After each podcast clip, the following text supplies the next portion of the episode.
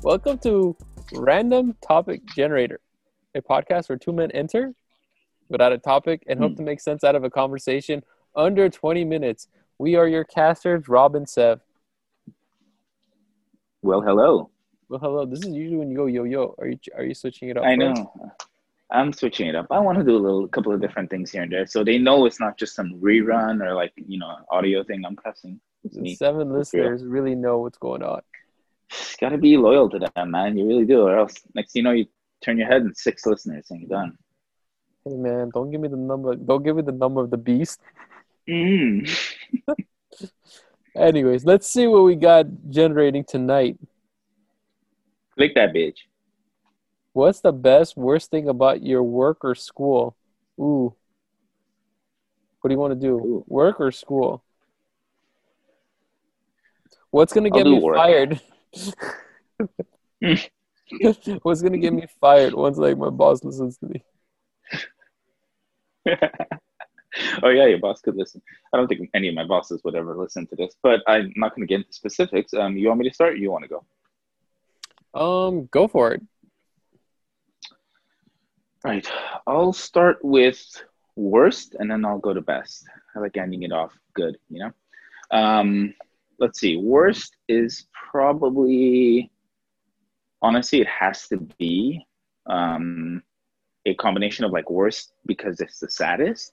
It's basically when I have patients that their pregnancy is demised. Ooh. You know, that's the worst. I've had one where I had to. So sometimes we have patients that come in routinely because it's they just want to check up on a baby, and it's a routine scan kind of thing. You do it 3 times in a pregnancy: first trimester, second trimester, third trimester. This one, for some reason, I think they were just feeling a lot more cramping than they should have. So she had came in many times, probably 5-6 times. And so we're looking through it, and it was pretty good. Everything was fine, just fine, you know, all of the scans until the last one, which was pretty late third trimester. It was a fetal demise. And unfortunately, the mom was there. And the grandma was there in the room, and the husband was there, and everyone was there. And so I don't give them the results, but unfortunately, I know, of course. Your facial reaction must give it away. You can't be smiling and greening. It doesn't. I'm pretty good at poker facing it. I never really smile a lot, and I never really look. Under despair, I've learned throughout the years of doing this that a regular plain face is the best. Don't try to react to anything, whether good or bad, just because it's it's gonna throw something in their brain, but in their mind. But the unfortunate part was that the doctor that was taking care of them, the resident, was kind of a younger one, a newer one, and they just straight up came in while I was scanning. And they their bedside manner was not good. So they just came in and went, "Oh, fetal demise." Oh, fucking asshole. Right in front of. Oh, yeah. My God. And so the grandma started crying. She started crying. And everyone was it was bad. That was a bad incident. It was sad, too, because, you know, you get kind of a relationship with these people, you know? Well, you are touching them in a very intimate way.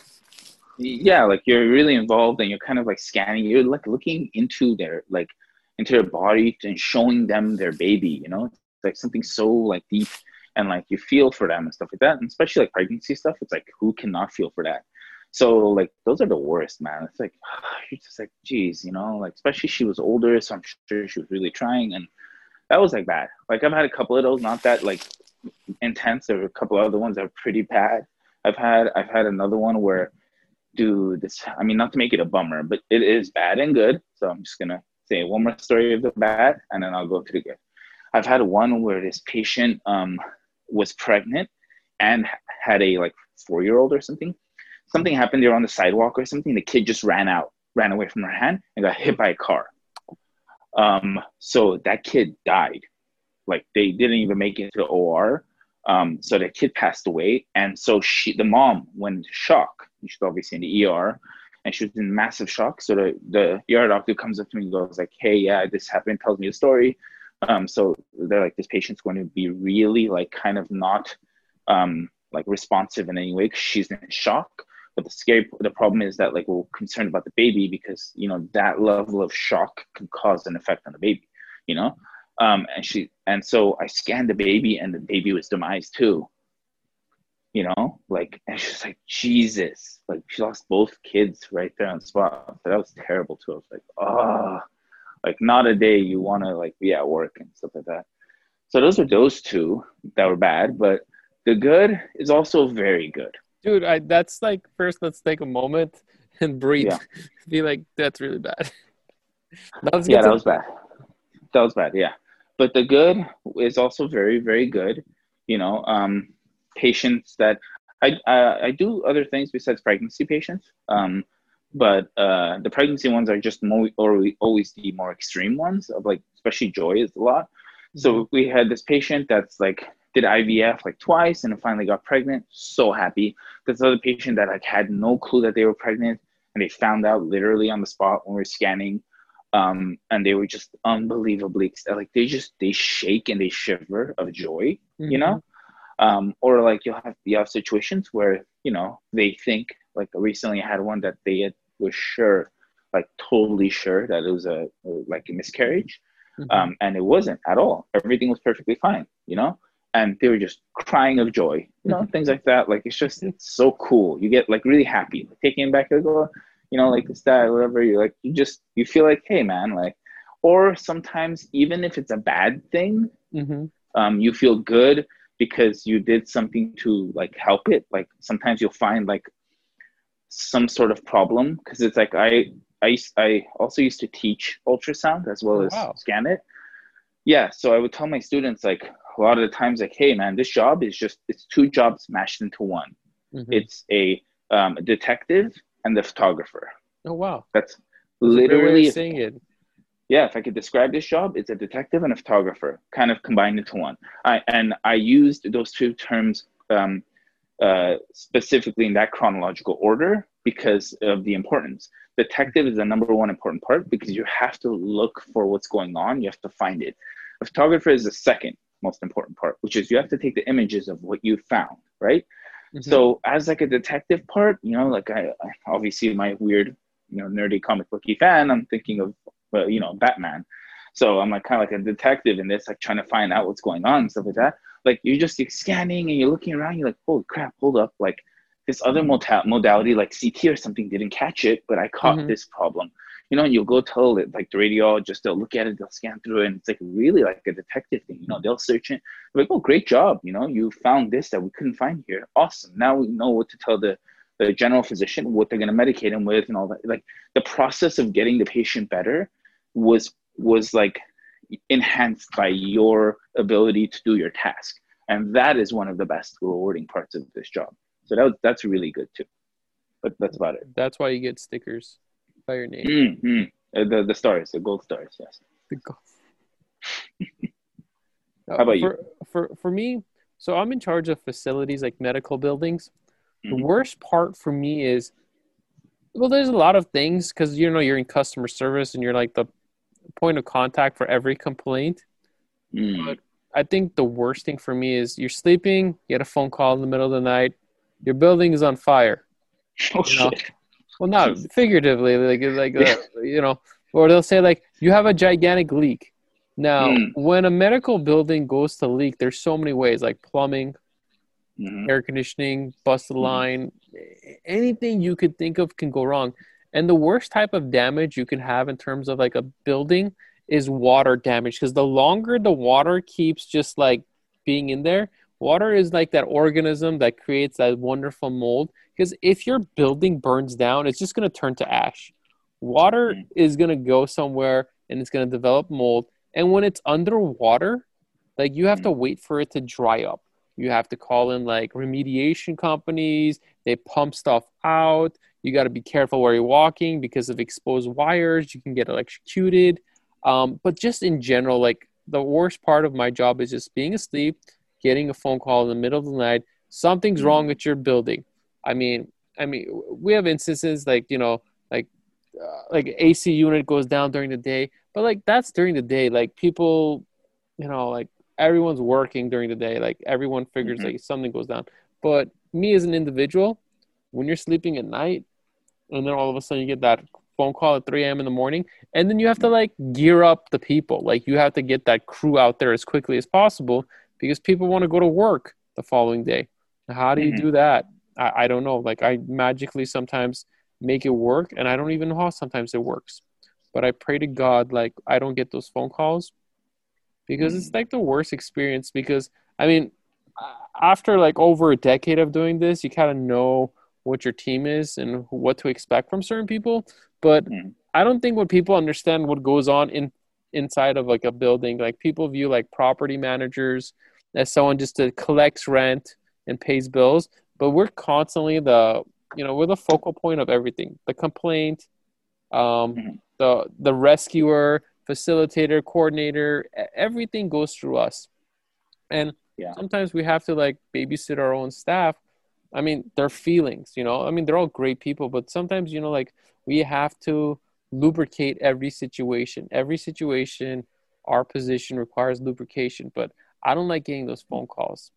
And I think you deal with doctors too. I deal with doctors too. Sometimes you just have, you know, these highly educated people that are like extremely well knowledgeable in the field, but just as human beings, how they interact with you, it's like, you're trash. You're an idiot. You're like, you're subspecies. I'm like, sorry, like fucker. I know like you ain't curing cancer tomorrow, but like, just be nice to us. We want to help you. So I deal with a lot of doctors as much as you do. And, you know, the whole point is, like, we got to work together. But this COVID situation didn't make things any better because there were situations that, let's say if a clinic, someone is exposed with COVID or, like, an employee is exposed with COVID, boom, fire alarms, remediation, total bleaching of the entire suite, all of this. Paperwork, everybody getting tested. I can't tell you. There was a construction site. All of a sudden, like a day later, someone's like, oh, we think we have COVID. And then we have to go through like the guidelines, city codes and stuff like that. We have to completely bleach an area, like make sure it's completely clean, remediated, like the pathway the person could have taken. Essentially, like the whole building has to be washed from the inside. And you don't even know if it's a fact, you know, like it's not like you knew if the person has COVID. And then afterwards you found like, oh, they didn't have COVID. They just had a fever that day. They just weren't feeling well. That's like the worst part of my job is just tackling on those last minute emergencies. The best part of my job, honestly, sometimes it's just like driving to the buildings, the experience of just going to the cities, because I have buildings from all over California. I have them from like Mission Viejo to San Luis Obispo. And I just really like driving. I really like driving to my buildings, turning them off, and just getting to that city. And sometimes eating local cuisine. Like back in the day when I first started my job and I was single, it was great because I'd drive up there and try to find girls, because before COVID, we'd stay overnight. You'd stay in the hotel. And then you'd be on these dating apps, swiping left or swiping right on everybody, trying to get a match while you're in the town for like a few days. And then like, obviously, if you do decide to go on a date or whatnot, it's on the company dime. You got a hotel room just in case. But nice. It's just really the experience. Like I love going to San Luis Obispo. They got some great food, the best fried chicken I've ever ate in my life. That includes like I've been to the South. Was in Sacramento at this place called South. This place called South in Sacramento was amazing. Like Like, how random Sacramento. I would never thought. Look, this is the thing that people underestimate about Sacramento is like, you know, it's right next to where all the produce and like cattle and like the supplies are coming from, right? That whole area, it's like the closest thing. Like that's the freshest stuff you're gonna get. So it's like farm to fork is what they say. That's a good saying. I love that saying. It's really close by, and I was at one time. This is my previous job, but still in the same field. I was right in the heart of Sacramento. and like everything you like, you're staying in this like luxury housing or apartment, and you're like researching this, and you're young. Like I was like 27, 28 and stuff like that. How exciting. How adventurous. Yeah. I would sit on airplanes and travel. And before I was worried about airplanes, where I felt much more comfortable, just go there, go to a new city, explore it, work from like 8 to 3. And then afterwards I'm like, fuck this. I'm exploring the town. Hey, I'm in Sacramento. I'm going to go to a Kings game. Oh, wait, there's these cool restaurants, nice cigar lounges. It's like a hip town. Like everybody used to explore before COVID, you know, like I'm just thinking about like all the fun I had meeting random people. Honestly, I envy that because it seems like you can experience life and just all that stuff.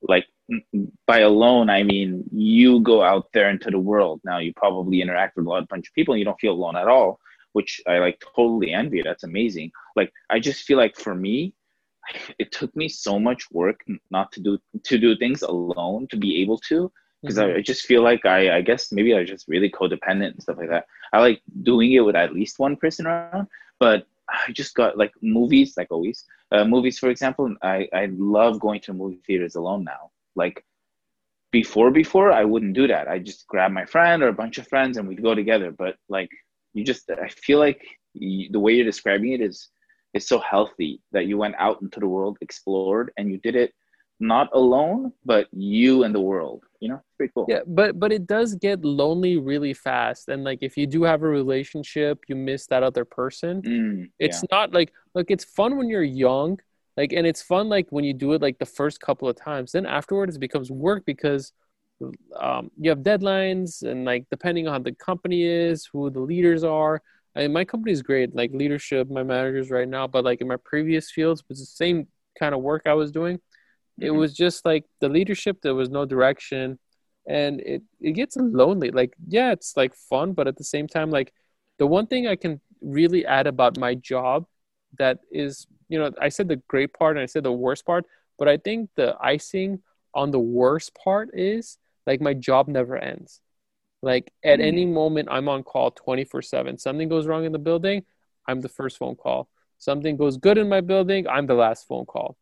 And I'd say this one thing, I have to apologize for being right. That's the one thing in customer service that I think people don't realize is when you work with a lot of people and they don't realize what they have to do or what's contractually binded or what you're required to do in your role, you have to apologize and tell them like, hey, this is the law. This is the agreement. You signed this. And then they're like, no, I didn't. I'm like, you did. Here's your signature. That must be tough. Yeah. Must be awkward too. Definitely. Especially when you're like talking to a doctor that's supposed to be super educated and knows everything. It's like renowned surgeon. I'm like, you signed this paperwork. You are liable for this. Don't do something stupid. Or I remember this one time a doctor caused a leak going down the entire building because they forgot to shut off the water. Oh God. Yeah, that happens. I mean, it happens a lot. You'd be very surprised, and sometimes people don't realize what happens in a medical or just facilities or buildings in general. I can't tell you how many times like people get stuck in elevators.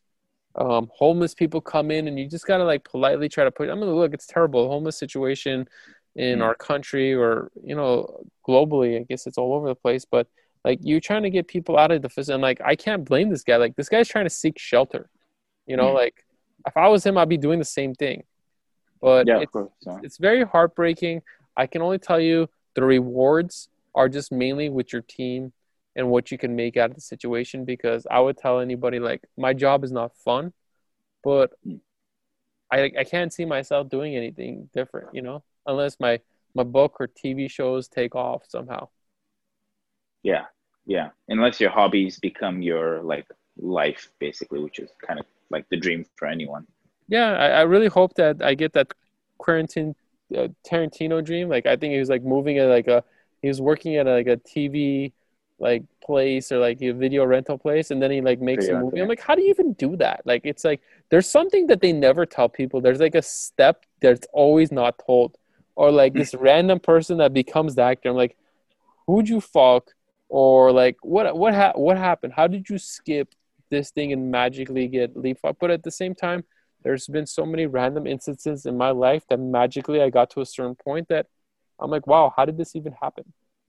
Well, I mean, the thing that they're not telling people and the thing that you're probably not saying either is the thing that's in front of everyone's eyes. We just can't see it. It's luck, you know? It's it's not only luck, but there's that guy, I forgot his name. He's a scientist that created the concept of heating up food.